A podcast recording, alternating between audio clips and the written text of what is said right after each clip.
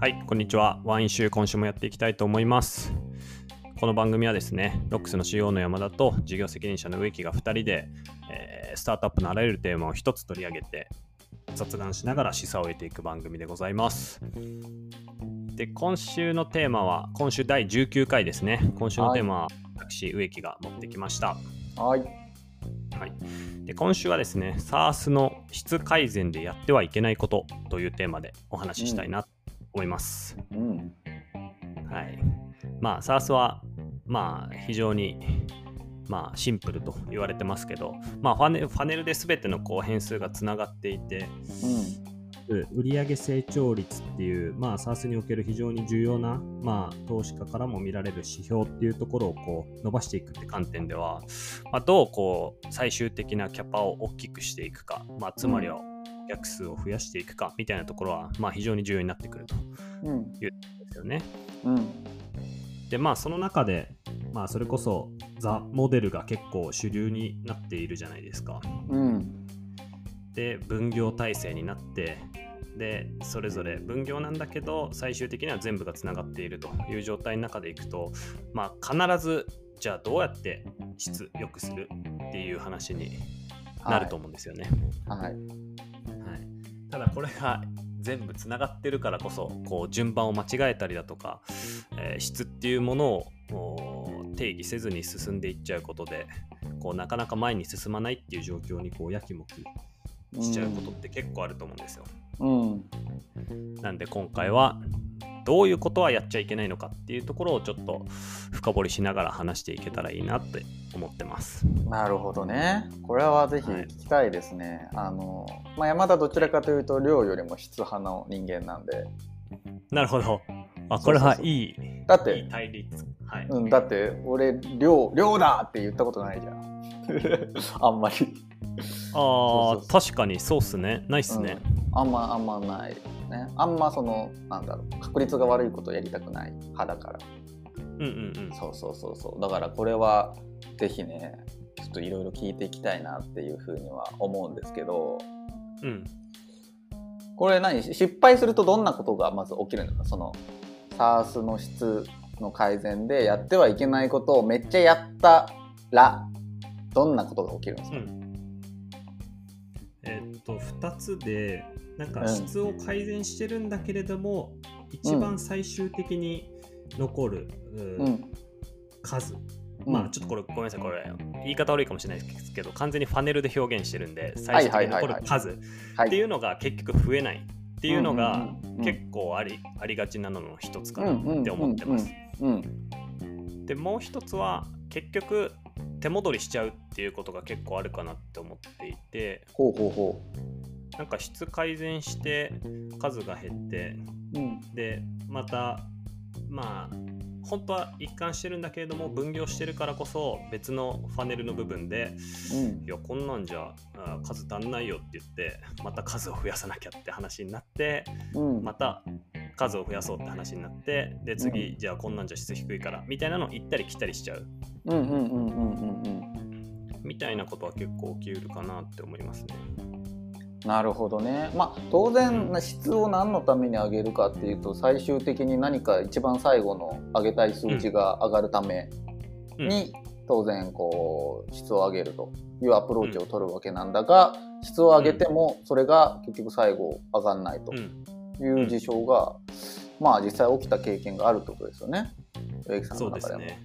ありますね、これは。これ具体的にはどんなどんな感じでそうなっちゃう？えーっと、そうですね。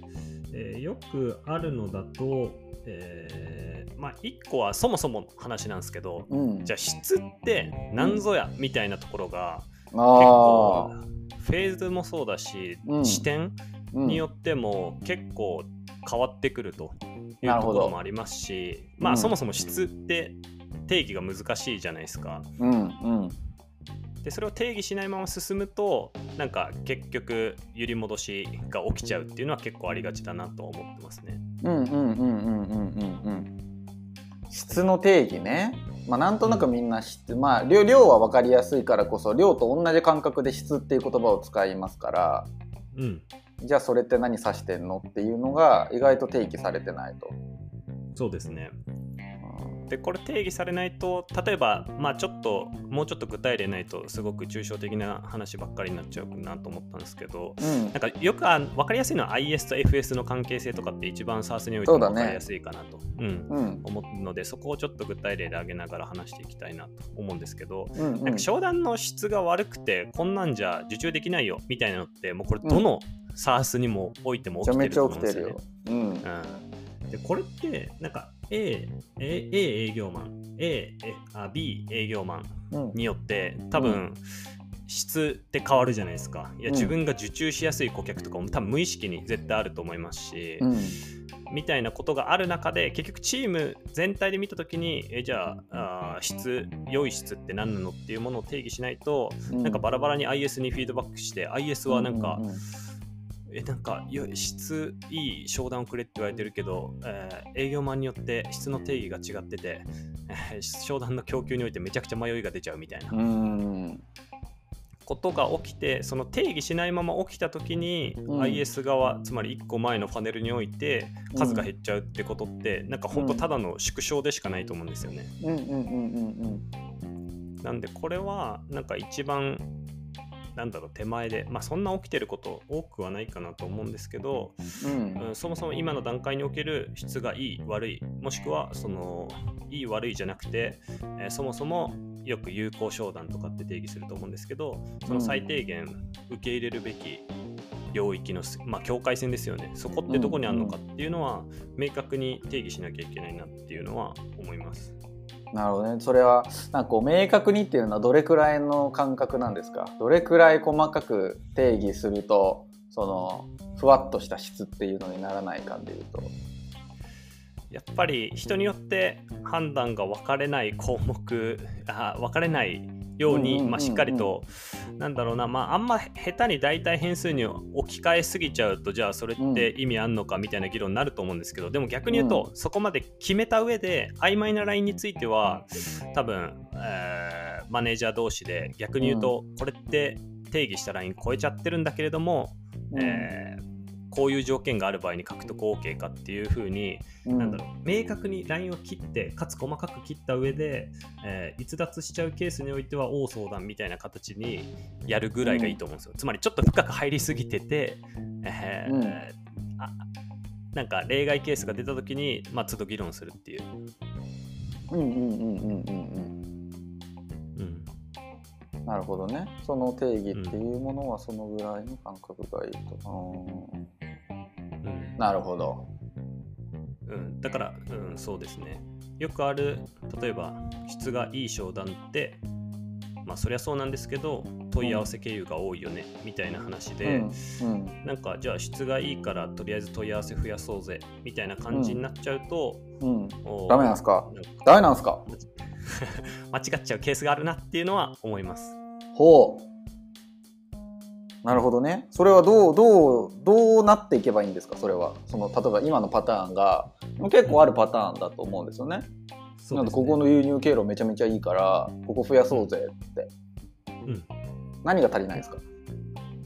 えっと、まあ、よく、まあ、この ISFS のケースで言うと、うん、質って表現されるものがその顧客の温度感っていうものと、うんうんうん、その顧客の属性みたいなものの2つがあると思うんですよね。うんうんうんでもう問い合わせって明確に、まあ、温度感が高くて問い合わせしてくださってるので、まあ、そういう意味でいくとそれはそこはもう明確に受注率が高くなるものだっていう前提があると思うんですよ。でそれ以外のチャンネルとかって結構温度感が変わらないことが多いなって思っていて。でその時にじゃあ顧客属性によって実はその受注率が高いとか、うん、えー LTV が長いみたいなことがあってそれを質が良いというふうに多分分解してちゃんと定義しなきゃいけないと思うんですよね。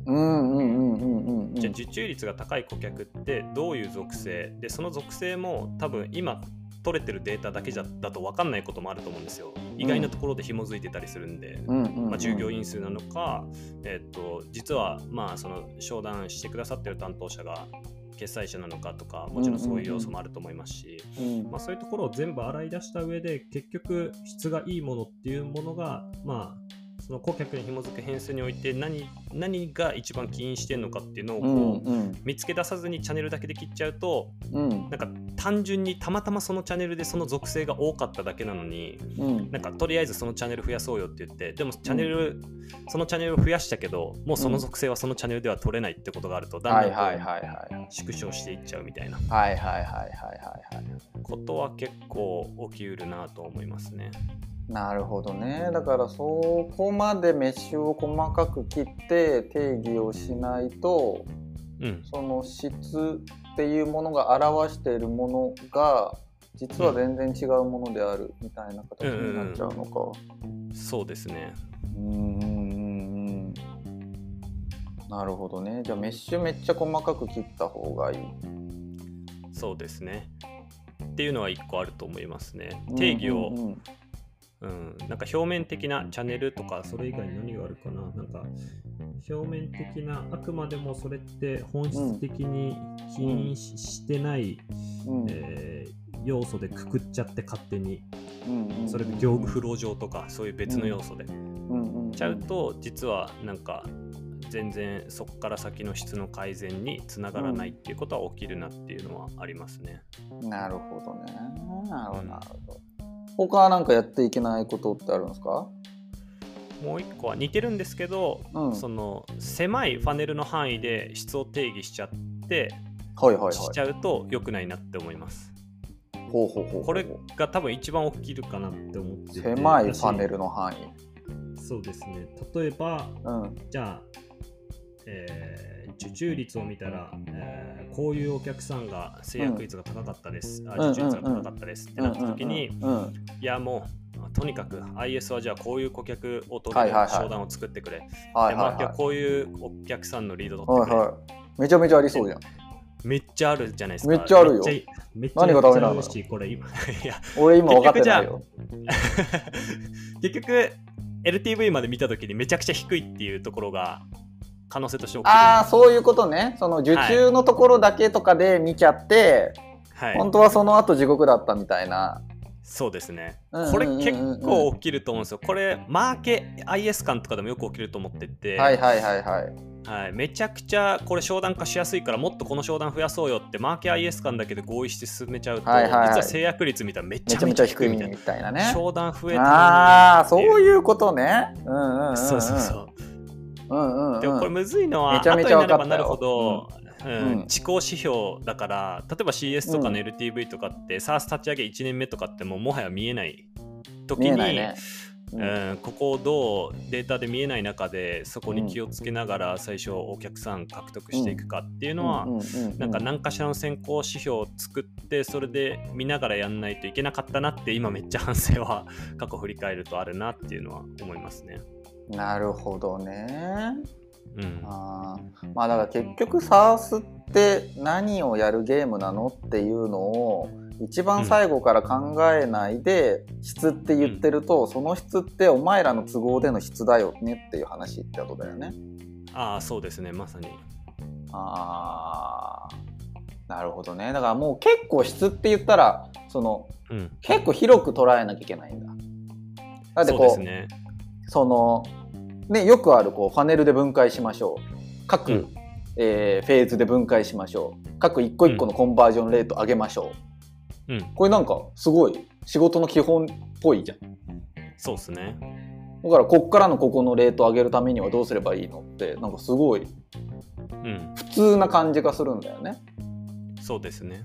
でもそれ SARS でやったらダメだとダメですね。だし、いまだに難しいんですけど、これ全部つなげ切って、どうバランス取っていくかみたいなのは。でもそれをやらずにめっちゃあーこれ実は短期でめっちゃうまくいってたって思ってたけど1年スパンで見ると全然価値ない活動だったなっていうこととかって振り返ると結構あるなって思うのでそこは大事だなって思いますね。なるほどねうんいや、だからこれ、分かった。俺はね、なんで質っていうかっていうのは分かった。うん、分かった分かった。あ山田さんが質を重視する理由。うん、分かった。あと、それは、えっと、リソリソ限られたリソースの中でどうそれを最も有効活用しますかっていうことにおいて俺は質って言ってるんですよ。うんうんうんうんうんだからその限られたリソースの効果を最大化するためには質、うん。まあ、つまり効率。効率っていう話なのかな、効率を上げなければ、その限られたしリソースはリソースの投下量は一定だから、効率性を上げない限り、えっ、と、まあ要はアウトプット上がんないよね。っていう観点において、質っていう話をよくする。で、うんうんえっ、と、例えば、じゃあ、リソースを増やせるのであれば、うん。うんそのいわゆる質っていうのは下がっていいと思ってて、うんうん。なぜならリソース増やせているからっていうことと、そのリソースを増やすこと、質を下げることによって新しいチャレンジをして、今まで成功させることができなかった何かを、うん。その獲得することができるようになる。うんうんうんうん。のであれば、それは、えっ、と、質を落としても全く構わないことうん。だと思うんだよね。ただ、その限られたリソースの中での優先順位を間違ってるような質の低い活動をしている場合はよく注意する。よくうんうん起こる。うんうんうん。うん。もっと質の高いものがあるというふうに見えているのにそっちにリソースを使わないのは効率が悪いから良くないよね。うんうんうんただそこをやりきった上で、えっと他のものを見つけていかないとそのさっきの総量、総量だよね。うん。まあ結局、うんうんうん。SARS って LTV の高いお客さんをどれ何社獲得することができますか、なので結局うんうん。LTV の高いお客様が最大化されることがゴールなわけなのでそうですね。そこに至るまでの本当はプロセスって、うん。まあぶっちゃけまあどうどうでもいいというか本当は。うんうんうん。でリソース無限にあれば何だっていいじゃん。そうですね。そう。ただ限られたリソースの中でどれだけ効率性がいいものから順番に増やしていくからと思いやそうですね。そう思います。う、うん、だから質が高い低いがいいのではなくその適切なリソースの中で最も高い順に広げていく。うん。っていう動きが重要なのでその、一個の事象においてその質が高い低いっていうのはうん。あんま意味ないなっていうのは今の話も聞いてすごく分かった。うんうんうん。そうっすねそうっすね。まさになんかそこがめっちゃ大事っすよね。こうなんかだからなんだろう一番話したかったことはそういうことかもしれない。そのなんか一事象におけるまあつまりえーっとパネルでこうまあ常にこう数と率のこう、じゅんぐりじゅんぐりじゃないですか。うんうん。うんだから、えー、と小段数、えーうで、まあ、制約率で受注数受注数だけうんうん。解約率みたいなのも一生続くわけじゃないですか、もっと一生細かくしたら。続く一生続く。これをなんかこの1ファネル、まあ、つまりその1単位ごとで質って議論をした瞬間に死ぬなっていうのがなんか一番の、ね。死ぬね、うんそうだね。そうだね。うん。うんそれを回避していくためにはどうな何がだどうしていけばいいんだそれは。えーまあ1個はちゃんと、まあ、横断する人がそれを最後コントロールする、まあ、つまり、うん。まあわかんないですけど事業責任者かもしれないし、まあ、もっと大きい規模だとあれじゃないですか。あの CRO か。チーフレベニューオフィサーとかって多分そういう動きをしてると思うんですよね。とかまあ例えばよく、えー ISFS とかを見てるそういう横断してるチームのくくり方してる、会社さんもあると思うので、うん。まあ、そういうところで横断して見てる人がちゃんと常に、まあ、正直どっちかに不利益になることってこの質の定義においては起きうると思うのでうん。それをうまくコントロールし続けるっていうのが、まあ、大事だなと思いますね。うんちゃむずいなただむずい。じゃあこれは本当にむずいです。絶対 完全に同期し続けるって無理だと思うんですよね。だって、うんうん IS からするとね結構やっぱ商談数とかまうんあすごく、えーどんどんチームとして成熟度が上がっていくとね、うん。それこそ MRR とかを追うみたいなことも可能になるとは思うんですけど基本的にはやっぱ手前の指標を追うことの方が多いじゃないですか。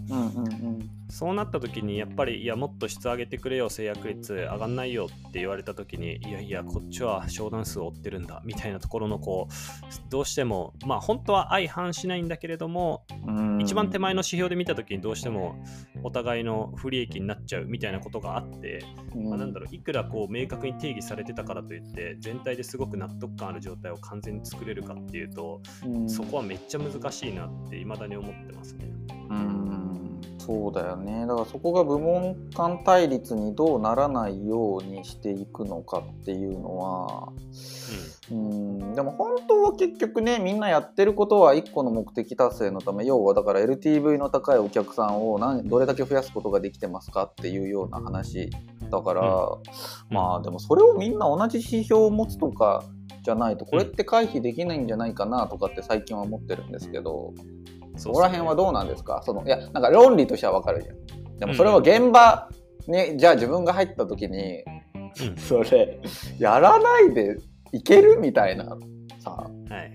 だって FS でさ死ぬほど質が低い商談だけをさ40個月間埋められた時にさうん、言っちゃわない？みたいな。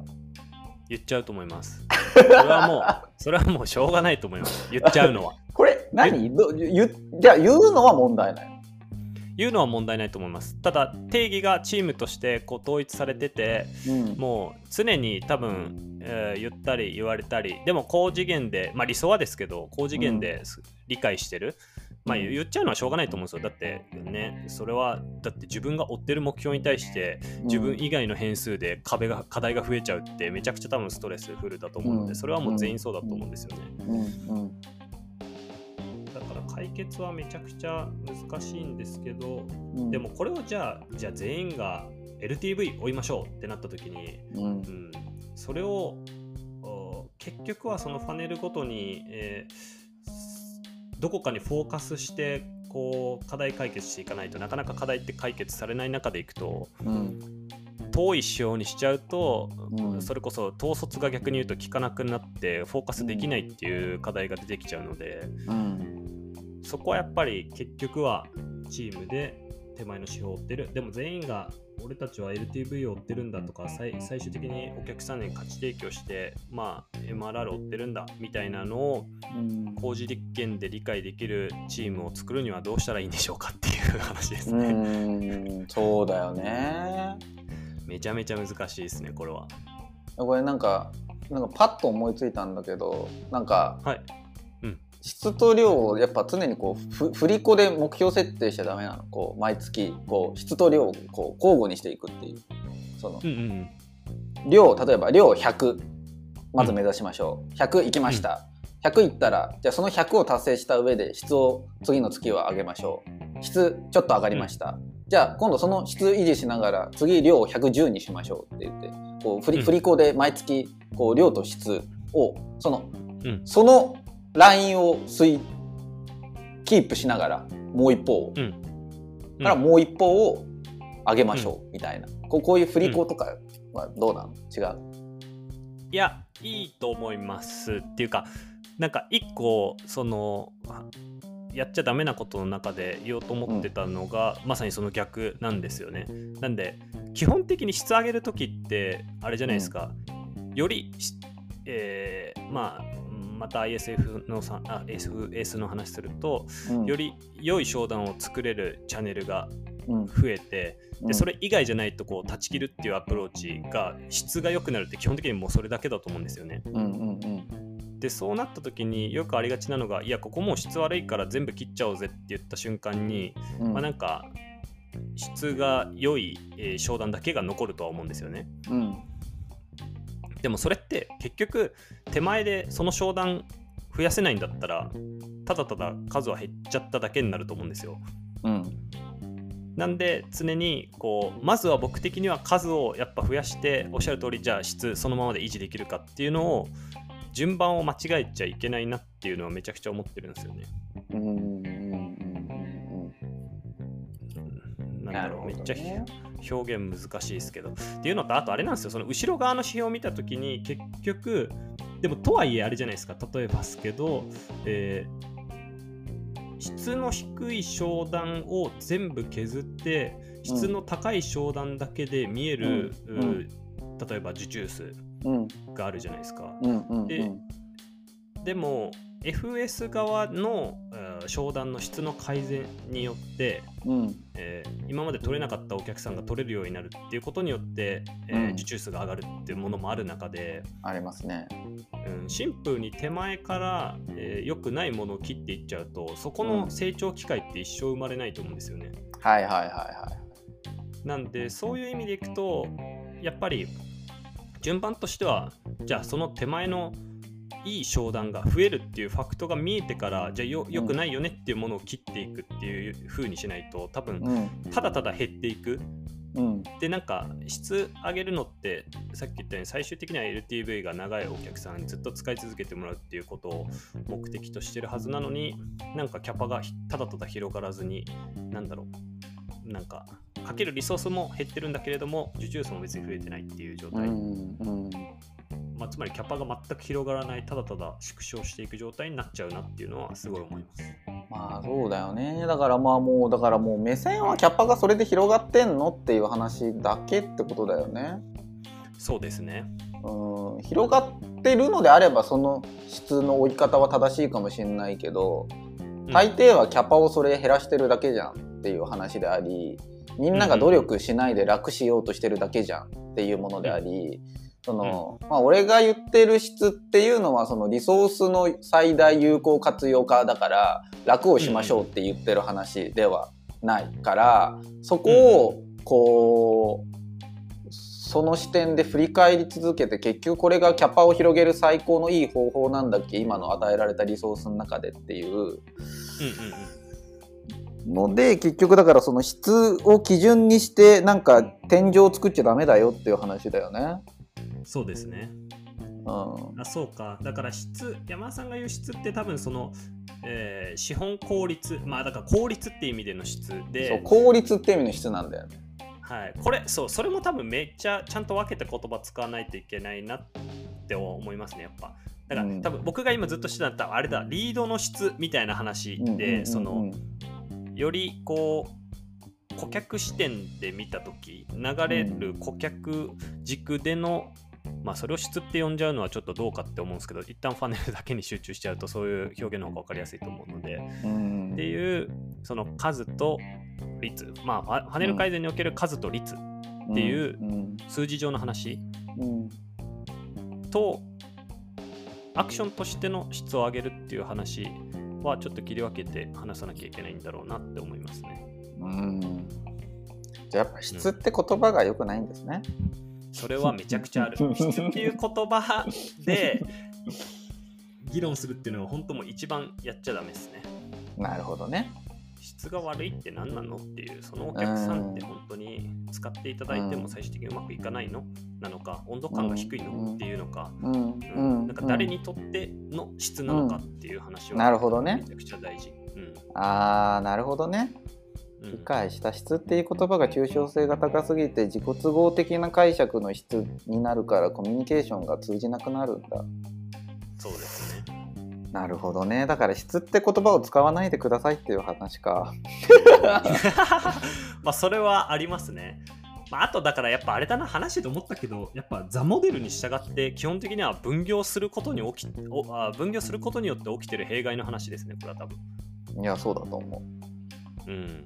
う。まあでも今のところはそれ以外のいいやり方は僕も分かんないのでうんそのザモデルに従う以上やっぱ質っていうものをやっぱどう定義するかだしどうどの順番で解決しに行くかっていうこともそうだしまあそれって本当に最終的な、まあ、効率性っていうとあれですけど、あのそのパネルは最も良い形で最後まで落ちていってるのかっていうところをうん。予告しで見るロールが必要だしって話ですね。なるほど。まあでもその僕はちょっと思ってるのはそのさっきちょっと論点にあったそれを高次元で理解しろっていうのはやっぱどうしても人間なんで難しいのでそれをこう横断して理解するみたいなことって、まあ、最終的にはジョブローテじゃないですけどやっぱその相手側の苦労とかを理解するっていうまあことが、確かにねううんん、唯一のなんか処方箋というか、できることなのかなっていうのはちょっと思ってますね。うんうんうんうんうんうん。こんな取り方したら CS めっちゃ大変じゃんみたいな。のまあね。やってみないと分かんない、うん。まあね思いやりですね。そう、思いやりが大事です。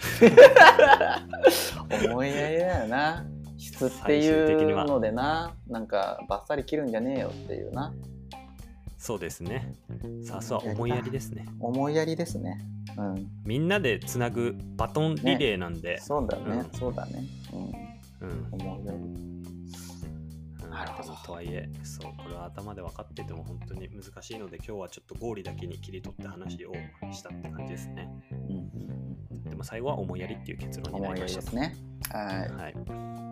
ということで、今回は、はい SARS の質改善でやってはいけないことというテーマでお話ししました。ぜひ面白いと思った方は Twitter でシェアしていただいたり、えー Spotify とかだとフォローとかしていただけると嬉しいです。毎週木曜日に更新しております。それではまた来週もぜひ聞いてください。ありがとうございました。ありがとうございました